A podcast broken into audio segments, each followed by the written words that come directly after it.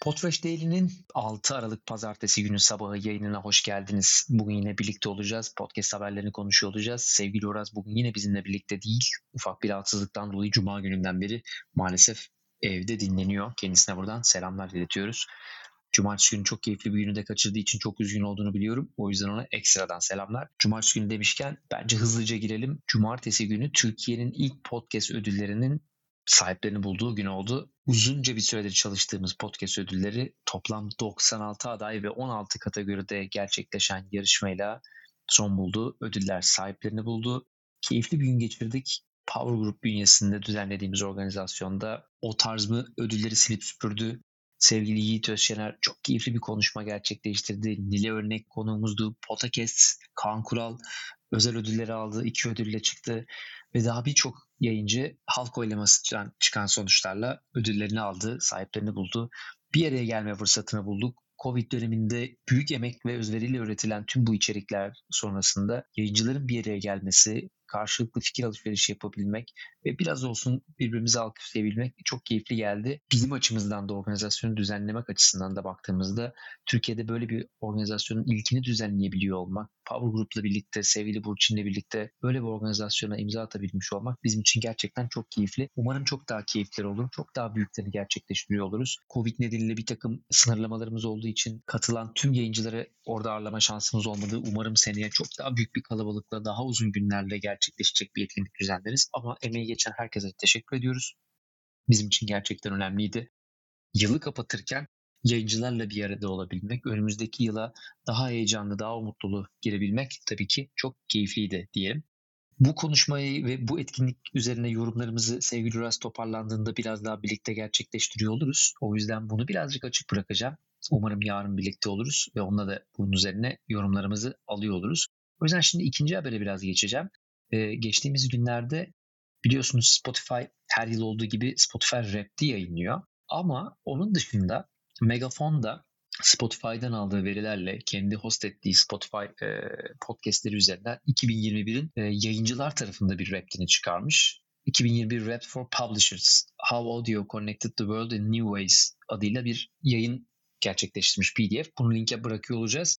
2021 içerisinde Megafon'un kullanım istatistiklerinden bir takım öne çıkan verileri paylaşmış. Buraya baktığımızda tabii ki podcast'in yükselişini yine Megafon içerisinde de görüyoruz. Year over year growth'a baktığımızda, yıllık büyümeye baktığımızda geçtiğimiz yıl oranla %78 podcastlere harcanan zaman Spotify'da artmış. Megafon tarafındaki show'ların artışına baktığımızda da 2020-2021 kıyasında %67 bu yıl daha fazla show eklendiğini görüyoruz Megafon üzerinde. Ülkeler arasında da bir kıyas gerçekleştirmiş. En hızlı yükselen 4 ülkeyi paylaşıyor yıllık oranda, geçtiğimiz yıl oranda. %110 büyümeyle İtalya birinci, ardından Fransa %30 büyümeyle ikinci, İspanya %26 ve Avustralya %25 ile Megafon üzerindeki yayınlarda büyümesinde en hızlı büyüyen 4 ülke olmuş gözüküyor. Demografik yapıya baktığımızda da 55-64 yaş arasında %57'lik bir büyüme görünüyor geçtiğimiz yıl oranda. Hemen ikincisi %65 65 plus yaşlı %53 65 yaş üzeri artmış. Bu enteresan. E, arkasından da %46 ile 45-54 yaş gelmiş. Benim dikkatimi çeken aslında başka bir kısım oldu. En hızlı büyüyen podcast kategorilerini de paylaşmış Megafon.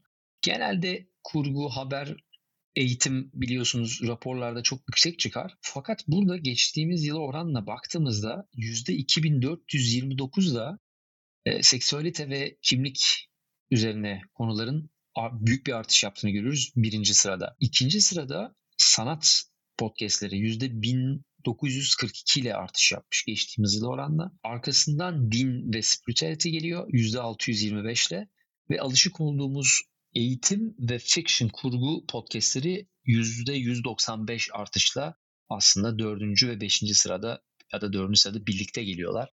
Ee, gerçekten şey hep konuşuyoruz aslında özgürlükler açısından baktığımızda e, dışarıda konuşamadığımız konuların podcast'te yer alması açısından baktığımızda seksüellik ve cinsel sağlık, cinsel kimlik konularının artış yaptığını biliyorduk ama Megafon tarafındaki %2429'luk büyüme gerçekten dikkat çekici.